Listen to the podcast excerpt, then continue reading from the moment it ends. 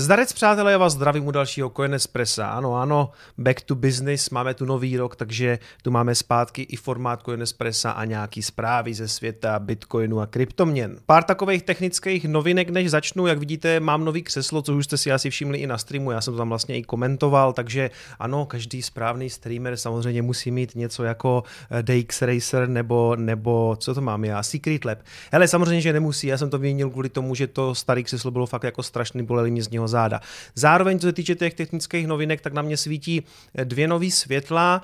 Nemělo by to světlo už být tak ostrý, protože ty světla jsou eh, jako dál ode mě, takže by to světlo mohlo být celkově takový jako měkčí. A navíc jsem tady na tom foťáku vyměnil objektiv za pevnou, že to 16, 16 mm Sigma světelnost 1.4, takže já na sebe nemusím tolik prat toho světla, mohlo by to být celkově jako lepší. Hodně se mě ptáte na to technický zázemí a ano, já jsem sliboval nějakou studio tour, kterou jsem sliboval, myslím, až dosáhnu 20 tisíc odběratelů, což už je nějaká doba, protože teď už mám nějakých snad 27 tisíc, takže minulý rok jsem to nestihl, ale myslím si, že během ledna se toho konečně dočkáte, že si konečně uděláme tu studio tour a já vám ukážu, jak vznikají streamy, jak vzniká Coin Espresso, prostě jak to tady technicky funguje. Na posledním streamu teďka v neděli bylo asi 2800 lidí, což se blížilo nějakému rekordu. Je vidět, že je tu zvýšený zájem o Bitcoin, eh, což samozřejmě dělá ta zvýšená cena, já tomu rozumím. Bylo vidět, že tam spousta nováčků a ptali se na spoustu, řekněme, takových základních věcí a bylo vidět eh, do jisté míry, že i ta moje komunita tam už je z toho trošku otrávená, protože viděli mm, ty otázky znovu a znovu. Přátelé, já, pokud jste tu noví, já chci říct eh, a budu se opakovat, eh, není snadné cesty. Není žádný jedno ultimátní video, který uvidíte a celý to pochopíte. Ne, bohužel tak to není. Já mám i u sebe na webu napsaný, že největší problém Bitcoinu je, že Bitcoin nejde jednoduše vysvětlit. A je to tak. Kvůli tomu vznikl ten můj playlist celý, který se jmenuje Úvod do Bitcoinu. Najdete ho tady na té stránce, když si najdete na můj kanál, tak tady vidíte, že je Úvod do Bitcoinu. Případně, když se přepnete tady na ty playlisty a půjdete tady do Úvod do Bitcoinu, tak tam taky prostě je celý ten playlist. Eh, tam je dneska, kolik je tam videí, 60, 70, něco takového, to nemusíte všechno vidět. A myslím si, že je důležité vidět třeba prvních 10 videí, ale je tu spoustu lidí, kteří to stejně jako chytlo a byli schopni třeba těch 60, 70 videí sjet třeba během třech dní. Není to možná úplně nutný, ale pokud chcete Bitcoin skutečně pochopit, tak ho potřebujete nějakou dobu studovat. Jo? Není to tak, že prostě přijdete na jeden můj stream a doptáte se na nějaké věci, těch věcí totiž bude přibývat. Těch věcí věcí bude jenom přibývat, kterým nebudete rozumět, protože tak to s Bitcoinem je. Já Bitcoinu v některých oblastech taky stále nerozumím. Aktuálně se trošku prokousávám Lightning Network a prostě tam je pořád co studovat. Takže začněte eh, ideálně v tom mým úvodu do Bitcoinu, protože kvůli tomu jsem ho dělal, aby lidi pochopili, když si ten Bitcoin chtějí koupit, aby hlavně věděli, proč si ho chtějí kupovat. Ještě připomínám, že na svém e-shopu momentálně řeším technický problém. Myslím si, že bychom to během dneška nebo zítřka mohli snad už konečně vyřešit. Jako ona je to vlastně strašná banalita, to, co tam řešíme, akorát, že já musím koordinovat pár lidí, svůj hosting a, a podporu toho pluginu, to je jedno, tím vás nechci zatěžovat. Je tam aktuálně 30 nevyřízených objednávek, který není problém teďka vyřešit, to s tím vlastně nesouvisí, ale tam je zase jiný problém, že je pozavíraných spoustu zásilkoven po Prostějově, většina z nich má nějakou dovolenou dostanou, nebo jsou ještě plný nějakých vracených dárků, takže s tím teďka trošku problém, takže buďte prosím vás trpěliví. I těm čtyřem klukům, kteří byli u mě na streamu, stále dlužím ty trezory. Borci, já se vám strašně omlouvám, ale nebojte se, svoje trezory dostanete. Hned jak vyřeším tenhle ten problém, respektive jak se ještě vyprázdní ty zásilkovny, eh, tak to budu řešit. Ještě jeden problém zajímavý, eh, na mých videích momentálně vlastně nefungují timestampy, když to Chris vyčasuje a jsou tam časy, tak oni jako fungují, že si můžete kliknout, ale jestli jste viděli, tak na time timeline zmizelo takovýto rozdělení. Není to tím, že by někdo mi psal, hele, nesmíš tam dávat ty tečky, nesmíš tam dávat ty odrážky. Ne, přátelé, tím to není. Eh, já mám aktuálně na svém kanálu uh, aktivní sankci za porušení pravidel pro komunitu a je to chyba. Nějaký jeden můj odkaz Google označil jako nějaký závadný. Já jsem ho kontroloval a samozřejmě závadný není, ale vypadá to, že robot si myslel, že je to nějaký skem. Takže já mám aktivní sankci a tím pádem mi prostě, a to popisuje víc lidí na internetu, jim potom nefunguje rozdělení té časové osy. Já jsem podal odvolání na Google a to odvolání už jede asi tři týdny a nic moc se neděje, protože tak to bohužel s Googlem je. Takže ono to bude chviličku trvat. Ale jinak z toho neplynou žádný problémy, můžu normálně dál streamovat, všechno jede v pořádku, ale vy víte, že spousta youtuberů, streamerů jsem tam prostě s Googlem v tomhle problém má, protože prostě um, je označ, označí robot jako nějaký závadný obsah a je s tím problém. Ale myslím si, že je to skutečně chyba, myslím si, že i tohle to jako brzo vyřeším. Naštěstí provoz toho kanálu to jako nijak významně neomezuje, až na to, že prostě nefunguje to rozdělení té časové osy. Ještě než se podíváme na graf, tak tu mám zase pár zajímavých zdrojů. Alza vydala bitcoinový měsíčník pro prosinec, takže spousta zase zajímavých zpráv. Oni už se teďka soustředí v podstatě jenom na bitcoin, eh, takže pokud vás zajímá, nebo pokud nechcete jenom sledovat videa, youtubery, tak Alza je, bych řekl, jeden z nejlepších zdrojů pro novinky ze světa kryptoměn. Přispívá tam právě třeba eh, Pepa Tětek svou eh, odlukou peněz od státu, kterou vlastně tu, on tu knížku tady vlastně rozdělil na několik článků na té Alze. A když jsme u Pepi Tětka, tak já vám určitě musím doporučit tady ten jeho seriál, který vychází na kanálu Paralelní polis. Je to taková série, která se jmenuje Bitcoin nestátní peníze, teď je tam dobrý díl ekonomem snadno a rychle. Doporučuji poslechnout, eh, zvlášť pokud jste jako já a neradí se pročítáte tlustejma knížkama, tak Pepa to umí skvěle podat, eh, řekl bych, že to umí skvěle zjednodušit, takže se to, pro like, že se to lajkovi dobře poslouchá.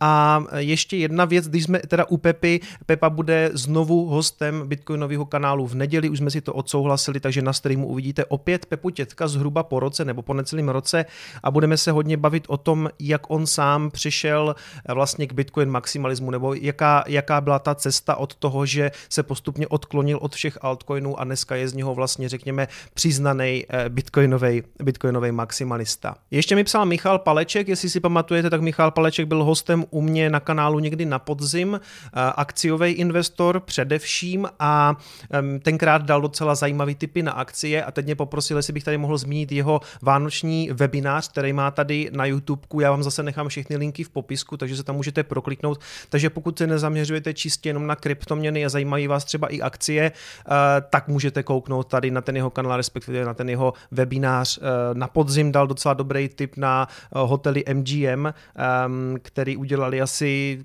50% jsem to... No, už to každopádně taky nemám, každopádně byl to dobrý tip a docela jsem se na tom svezl, takže eh, řekl bych, že to člověk, který tomu jako skutečně rozumí, co se týče investování do akcí. No takže klasický dlouhý úvod, ale nebojte se, jdeme na graf.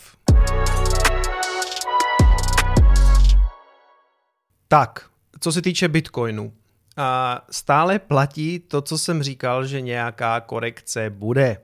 Já jsem viděl, někdo se vstekal v komentářích pod tím posledním videem, že co to tady pořád vykládám o korekci, že žádná nebude, že jdeme jako na 100 tisíc. Hele, to si jako myslím taky, No možná i víš tento rok, ale po cestě ty korekce samozřejmě budou. Mimochodem, tady taková zajímavost, jste viděli, jak se to jako zřítilo zase během pár hodin v podstatě, to dipnulo až někam na 27 600 zhruba ale je tam síla, jako vytáhli to zase zpátky a dneska jsme zase eh, na 31 tisících a půl. To znamená, že pokud bych si měl teďka na něco typnout, tak já si myslím, že Bitcoin momentálně jako konsoliduje, dává čas se nadechnout altcoinům, primárně asi v poslední době hlavně Ethereum, který máme momentálně přes 1000 dolarů. Přiznávám, že jsem nečekal, že by se tak rychle jako dostalo nad, nad litr, ale je tam. Eh, takže já si myslím, že Bitcoin čeká teďka nějaká konsolidace, eh, protože vidíte, že tam zatím nedošlo k žádnému tomu blow off topu, že by to jako vyletělo a okamžitě to stáhli, protože ty blow off topy obvykle vypadají tak, že se to prostě vyžene a během pár hodin vám to jako stáhnou zase takhle zpátky. A to se tam zatím nestalo. On celku stabilně je pořád teďka nad 30 tisícema a i když si myslím, že nějaká korekce přijde, tak já pořád prostě nevím, kdy to bude. On klidně uh, může jít teďka někam na nějakých prostě 39 úplně v pohodě, než se třeba bude korigovat, může jít nad 40. To já jako skutečně nevím a nechci, nechci na to tady úplně spekulovat, protože ono taky není moc z čeho. Jo. Uh, jak říkám, pokud bych si měl teďka typnout na vývoj, tak já očekávám konsolidaci, další nadechnutí altcoinu, možná přelívání z těch high capů do těch low capů a, a Bitcoin, myslím si, že potom půjde dál. Myslím si, myslím si že prostě, hele, Eh, trend is your friend until the end a my tady zatím konec toho trendu nemáme. Jo? Eh, když si tam, pokud si tam chcete něco nakreslit, tak třeba na těch čtyřhodinovkách je poměrně jednoduše vidět něco takového. Jo? To prostě pořád leze po té trendovce. A jasně, tady si to jako knotem lízlo někam níž, ale vidíte, že ten hlad tam je a že oni to prostě vykupují zpátky. Takže zatím, pokud třeba tahle ta trendovka jako nerupne, tak, tak bych se jako zatím o Bitcoin nebál. Ale přátelé, znáte mě, tohle je čistá šarlatánština, to, co já tady předvádím, takže e, obchodovat podle mě může skutečně jenom blázen. Jo, tohle je prostě hodlerská analýza, to znamená, že na základě mé analýzy neděláte vůbec nic. Ještě když si to přepnu na weekly, Ježíš to je šílený. No, ale dobře, necháme weekly a dáme tam 21, tak vidíte, že ta 21 weekly momentálně dolezla už někam na 16,5 tisíce. A to by měl být nějaký jako ultimátní support snad toho našeho bull marketu. Takže i pokud by teďka přišla nějaká jako brutální korekce, aktuálně by to vlastně bylo nějakých 50%, e, a to se může stát, to se klidně může stát, tak si myslím, že v tom bull marketu by nás zkrátka mohla podržet tady ta 21. Ale ona velice brzo poleze nahoru, protože je to průměr, no, takže ona nás bude dohánět a docela rychle doleze někam podle mě na, no prostě ona doleze brzo na 20 tisíc dolarů, protože prostě i kdybychom tady konsolidovali, tak v průměru ona prostě poleze výš a výš a výš a bude tvořit nějaký support. Takže vidím já teďka nějakou korekci o 50% dolů na 16,5 tisíce. Ne, nemyslím si to. E, tak jak jsem říkal, myslím si, že to skonsoliduje a, a klidně můžeme prostě frčet dál. Uvidíme, ale uvidíme. Ještě jeden zajímavý efekt, dlouho to bylo tak, že můj kanál měl víc odběratelů, než byla cena Bitcoinu a došlo k, k flipeningu a cena aktuálně Bitcoinu je vyšší než počet mých odběratelů, takže já budu teďka vytvářet takový lehký support. Ne, prosím vás, přátelé, humor, jo, tyhle ty dvě veličiny spolu korelují, ale, ale, ale nesouvisí ve smyslu, prostě hm, korelace neznamená kauzalitu. Tak jo. Nicméně ta korelace bude skutečně pozitivní v tom, že cena Bitcoinu zřejmě potáhne počet odběratelů. E, vidíte to už teďka. Jo? Za poslední měsíc opět přírůstek asi 3000 lidí, kteří sem přišli a já chápu, že přišli primárně kvůli ceně a to je v pohodě. Já vždycky říkám, že cena je nejlepší prostě marketing Bitcoinu a teď je potřeba jako pochopit, proč, proč si ho teda všichni kupujeme, proč je to tak boží. Není to jenom o tom, že number go up. Jo? Velmi zajímavý poslední dobou samozřejmě Ethereum, který teda, jak jsem říkal, tak máme nad tisícovkou, vidíte tady taky svíčku jak blázen, když to zaruluju, tak vidíte, že se pomalu, ale jistě vlastně blížíme k all time high a nedivil bych se, kdyby jsme si na něho docela brzo šáhli, i když ono samozřejmě závisí do jisté míry jako na Bitcoinu. Vidíte, že potom je to jako rychlý, že dlouho se tady nic neděje a najednou prostě pumpy, ta cena byla už někde kolem skoro 1200 za, za Ethereum, za, za Ether a to all time high je někde kolem 1400, 1420 cirka.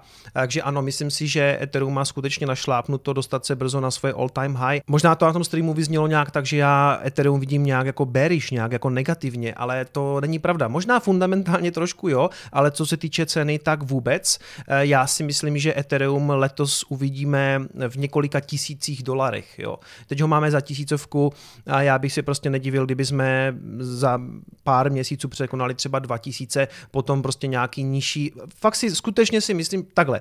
Pokud Bitcoin letos uvidíme za 100 000 dolarů, tak Ethereum nebude stát tisíc nebo 1500, jo. Skutečně to budou tisíce dolarů. Si myslím já, jo. Ale není to tak, že to bude za měsíc, za dva, nebo je to možná v létě, bude to třeba až na podzim. Po cestě budou korekce. Ale ano, pokud bych si měl typnout do konce roku, tak uvidíme eh, Ethereum v několika tisících dolarech. Asi to nechci víc specifikovat, někdo říká, že to může být 10 tisíc, 20 tisíc za Ethereum. Ivan Ontech typoval teďka, že na konci toho cyklu to klidně může být 50 tisíc za Ethereum.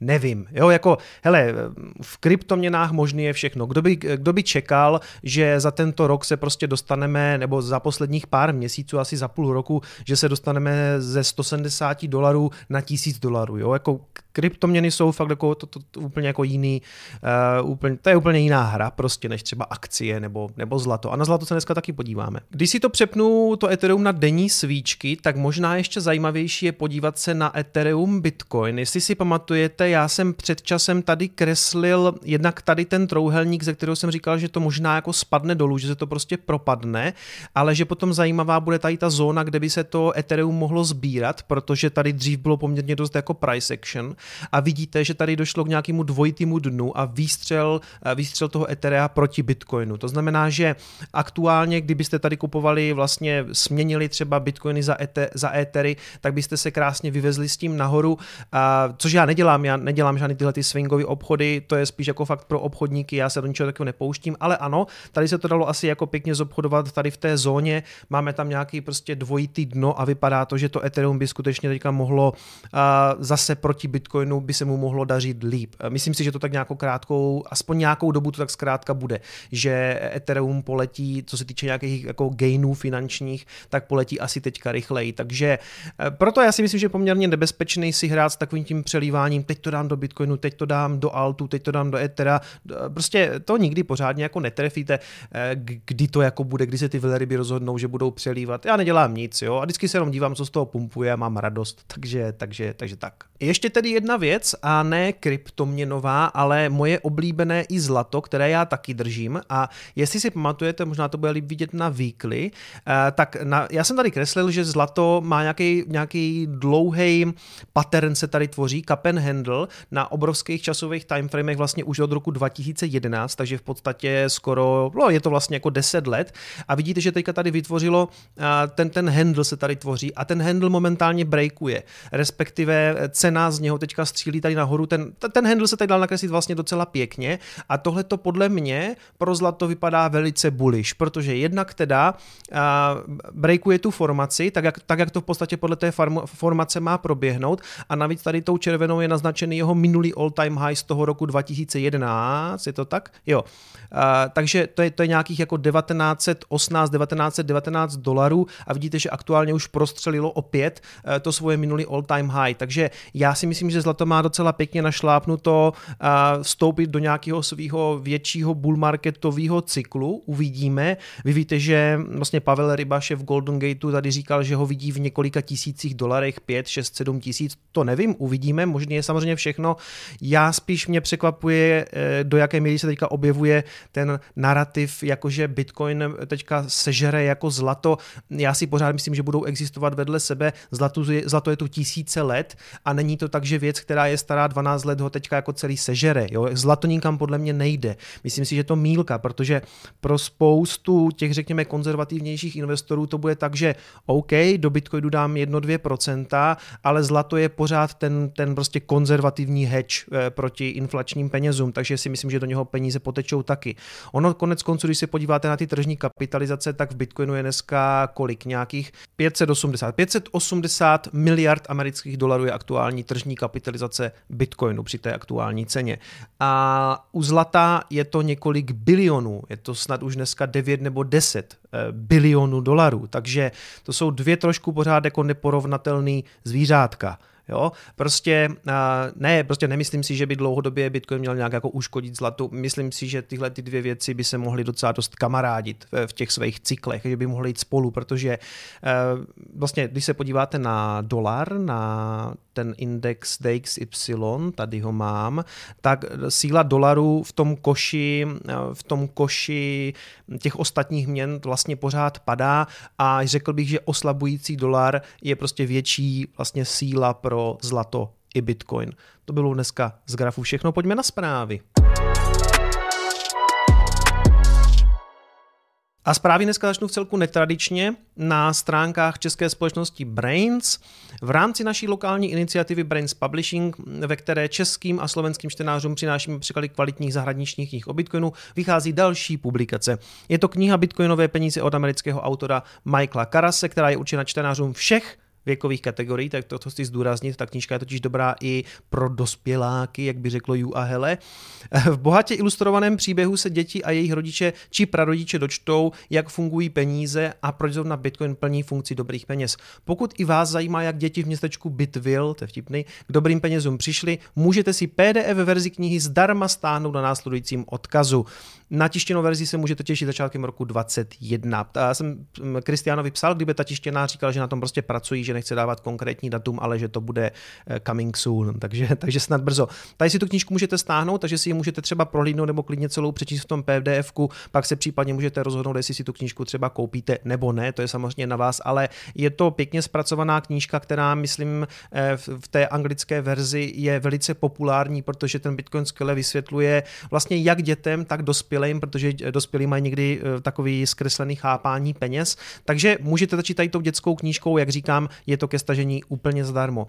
Když jsme eh, na stránkách společnosti Brains, tak je tady ještě jedna poměrně zajímavá zpráva a to ta, že Marek Slash Palatinus prodal zbývající podíl na Slash Poolu vlastně právě společnosti Brains, která vlastně měla doteďka značnou část toho podílu, myslím si, že většinovou a Marek se dál chce soustředit vlastně už jenom na Satoshi Labs a další svoje aktivity a přenechává zprávu Poolu svým vlastně dvěma i kamarádům Honzovi Čapkovi a Pavlovi Moravcovi, který byl u mě eh, minulý rok na streamu, letos bych tam chtěl dostat zase Honzu Čapka, co se týče nějakého miningu, takže tady k tomu je dobrý i článek na, na kryptomagazínu Brain získává zbývající podíl ve Slash Poolu, dne 1. září získala společnost Brain zbývající menšinový podíl a tak dále a tak dále, to si můžete celý přečíst. Tady vidíte přímo Slashovo vyjádření na eh, Twitteru, že po deseti letech končí jedna jeho epocha a už vlastně dál nebude nějak, eh, nijak spojený se Slashpoolem. Kromě toho, že Slashpool si zřejmě zachová eh, tu přezdívku nebo to jméno Slashpool podle něho samozřejmě a přeje hodně štěstí Brains, aby se, aby se o to starali a píše, že jeho malé děťátko je v dobrých rukou. Bitcoin není cesta, jak rychle zbohatnout, ale jak fatálně neschudnout. A neb Alex Pilař, a.k.a. český Michael Saylor Strikes Back. Já už jsem tady jeden článek četl od Alexe Pilaře, byl jsem z toho nadšený a dokonce se už ke mně dostal kontakt na pana Pilaře, ono mě už taky nějak ví, já jsem ho zatím ještě přímo nekontaktoval, ale chtěl bych ho vlastně dostat k sobě na stream. Musím, jak říkám, ten kontakt už mám, ale momentálně mám ve frontě, řekněme, nějaký jiný hosty k sobě na streamy, ale dřív nebo později bych chtěl pana Pilaře určitě domluvit na stream, protože ty články jsou fakt vynikající. Má neuvěřitelný dar dostat strašně moc jako dobrých informací o Bitcoinu do poměrně krátkého článku. Pojďte se podívat tady na tento. Manažer Aleš Pilař se zamýšlí nad souvislostmi 12. narození nejznámější kryptoměny. Markéta Irglová při své obdivuhodné řeči při přebírání Oscara v roce 2008 říká, naděje je to, co nás všechny spojuje bez ohledu na naše rozdíly. Mnohokrát jsem si na to od toho skvělého večera vzpomněl, jak to souvisí s námi.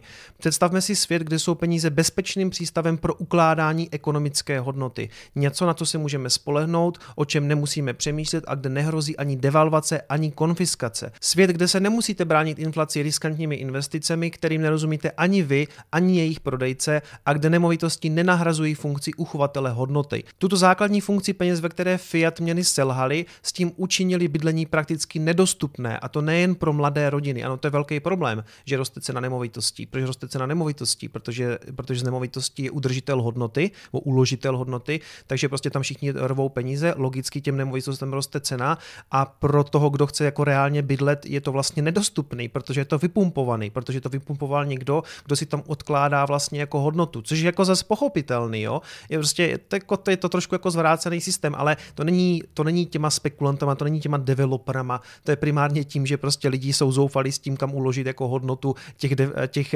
peněz, kterým se neustále jako snižuje eh, jejich hodnota. A konečně svět, kde díky otevřenému přístupu ke globální monetární síti mohou lidé svobodně komunikovat ekonomickou hodnotu, aniž by museli žádat o povolení. No jak vidíte, mně se zase stala ta věc, že jsem si chtěl označit ty zajímavé části a v podstatě to mám označený úplně celý, ale zase úplně celý vám to tady předčítat nechci, protože si to můžete přečíst sami. Já nejsem přece jenom jako automat na čtení článku Alexe Pilaře, ale vlastně bych byl skoro rád, protože se to fakt jako dobře čte. Já si prostě myslím, že byste si to měli přečíst sami, protože je to fakt jako dobrý čtení. Takže snad jenom ještě ten závěr. 3. ledna měl Bitcoin 12. narozeniny. Oslavil je svým dalším maximem. Tím potvrdil jak podezření dosud šálené veřejnosti, tak i nejhlubší obavy finančního establishmentu, že to ve skutečnosti není bublina, ale špendlík. Špendlík, který právě teď před našima očima propichuje bublinou fiat měn a nabízí novou decentralizovanou alternativu peněz, vytvořenou pro internet a 21. století. A s tím i naději pro mladou generaci, že z toho všeho vede cesta ven. Nevěřte nikomu, ověřujte všechno a spolehněte se na svůj vlastní rozum. Bitcoin není cesta, jak rychle zbohatnout,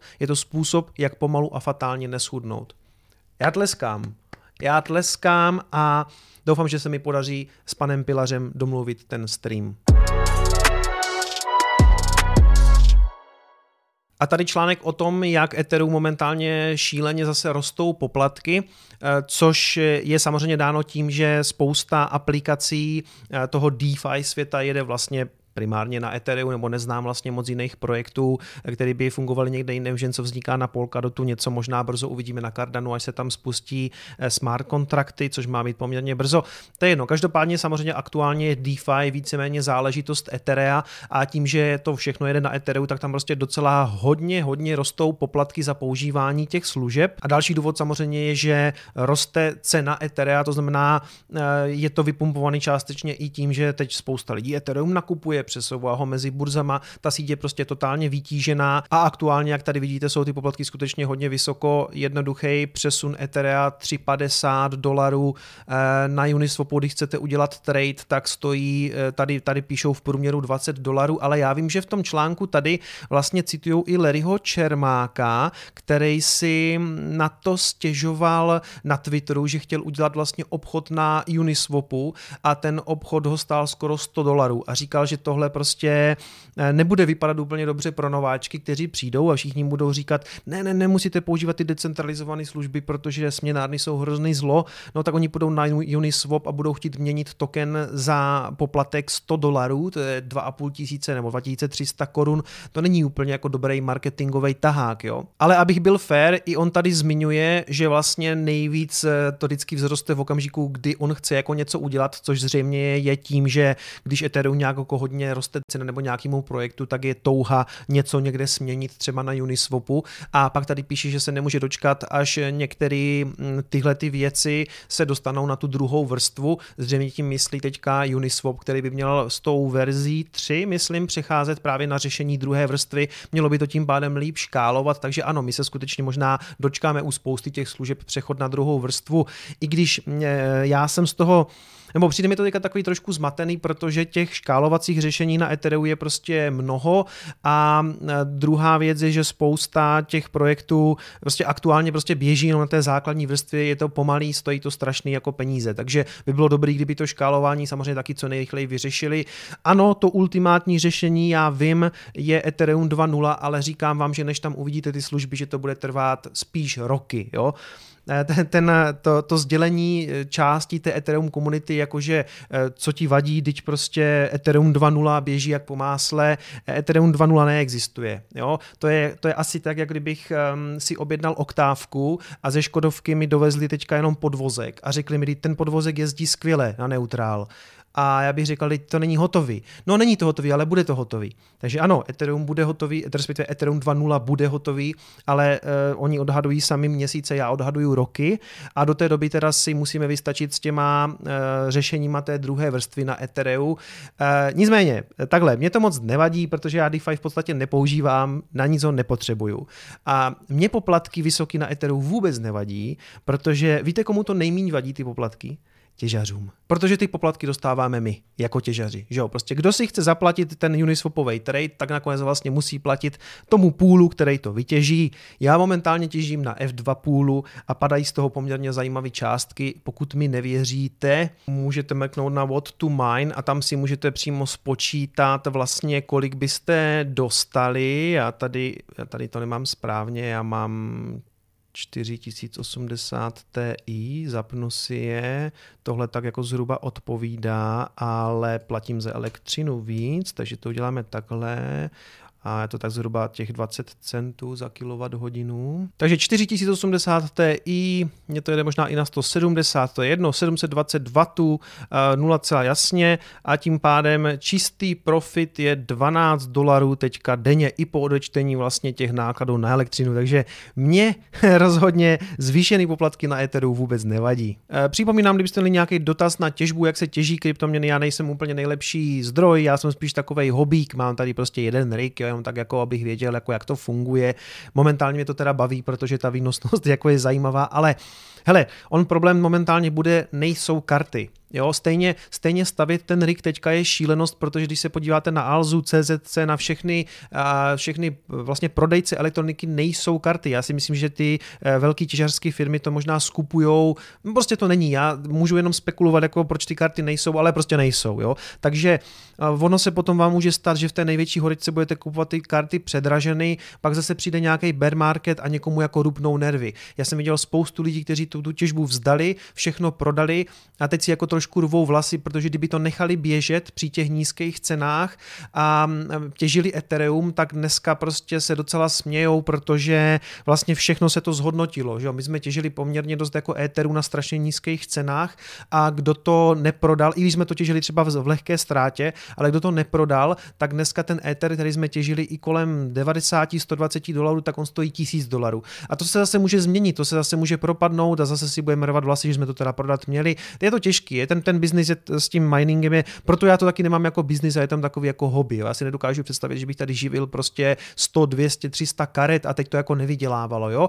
Já mám čtyři karty, takže prostě já když na tom ročně eh, zadrbu nějakých jako 20 tisíc za elektřinu, tak mě to asi jako nepoloží, jestli mi rozumíte. Na druhou stranu aktuálně to tak nevypadá, že by jako mining měl úplně skončit, protože a to hlavně z toho důvodu, že prostě Ethereum dál pojede jako těžený, než přejde na Ethereum 2.0 kompletně, ale to bude trvat, jak říkáme, měsíce a spíš roky, takže těžba ještě nějakou dobu určitě pojede, protože eh, ten kompletní přechod na Proof of Stake potrvá ještě dlouho, ale je to takový jako, je to takový jako riskantní. Často se ptáte, jestli začít těžit. Já v tuhle chvíli, kdybych žádný rig neměl, chtěl jsem ještě jeden teda kupovat, ale pak jsem si to rozmyslel, asi je prostě lepší spíš um, kryptoměny kupovat, než těžit a primárně znáte to, já bych si vždycky kupoval napřed jako Bitcoin. Poslední věc dnešního Coinespressa, často se ptáte, jak je to s těma kryptoměnama na Revolutu, jestli to tam teda máte nebo nemáte. Eh, takhle, eh, jako musíte to vnímat skutečně jako derivát kvůli tomu, že vy to z toho prostě nemůžete vytáhnout. To znamená, že vy, vy vlastně nemáte přístup k těm privátním klíčům, nemůžete s tím nakládat mimo ten systém toho Revolutu. Nicméně Revolut se tady jako t, proti tomu trošku jako ohrazuje, jestli je to teda reálný krypto nebo derivát. Oni píšou, že je to reálný krypto, že to není derivát, že oni to teda skutečně jako na pozadí nakupují. To jim ale musíme věřit. Jo? Nemůžeme si to ověřit, protože oni nám nedovolí to z toho vytáhnout. Ale OK, tak, tak jim teda budeme věřit, že, že tam to krypto máme a že to teda derivát není.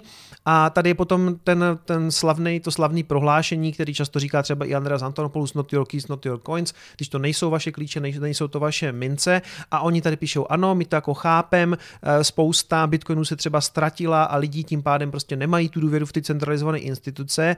A Revolut je prostě, prostě Revolut krypto, to, co máte, to krypto na Revolutu prostě není pro každýho a to je v pohodě. Ten jejich člověk, nevím přesně o koho se jedná, je to Edward Cooper, mimochodem tohle je už eh, ze srpna, ten článek, eh, tady píše, že on tomu jako rozumí a že on třeba používá jakousi prostě kombinaci toho, eh, že nějaký bitcoiny má prostě u sebe, některý má prostě na Revolutu, některý má prostě ještě někde jinde, tady user mix of custodial and non-custodial solutions. A vlastně já jsem to, já to mám taky tak, že částečně na Revolutu si něco jako spořím, mám tam strašně málo toho a vnímám to jenom jakýsi takový jako doplněk. Je to něco jako mít prostě třeba jako ETF na zlato, bych to tak jako popsal. Ale co, proč to tady vlastně čtu? Oni se, oni tady, tady je jeden nadpis jednoho toho paragrafu, kdy bude moct jak kdyby vybrat to, aby, aby skutečně byste měli kontrolu pod těma klíčema. A on tady, on tady píše, že nemůže samozřejmě prozrazovat žádný velký, žádný velký tajemství, ale že v Revolutu oni vědí, že je to něco, co my chceme jako zákazníci a že vkládají hodně úsilí do toho, aby to mohlo pracovat a aby to bylo OK jako s regulátorama a i, i s jejich partnerama. Čili můj tip je, a říkal jsem to tady i dřív, já si myslím, že dřív nebo později Revolut skutečně přinese tu možnost to krypto vybírat a tím pádem to bude fungovat podobně jako Coinbase. Normálně si to krypto tam koupíte, nebo nějaká prostě jiná směnárna, nebo, nebo prostě aplikace. Prostě si to tam koupíte a budete, moc, budete si moct to jako vybrat k sobě do hardwareové peněženky.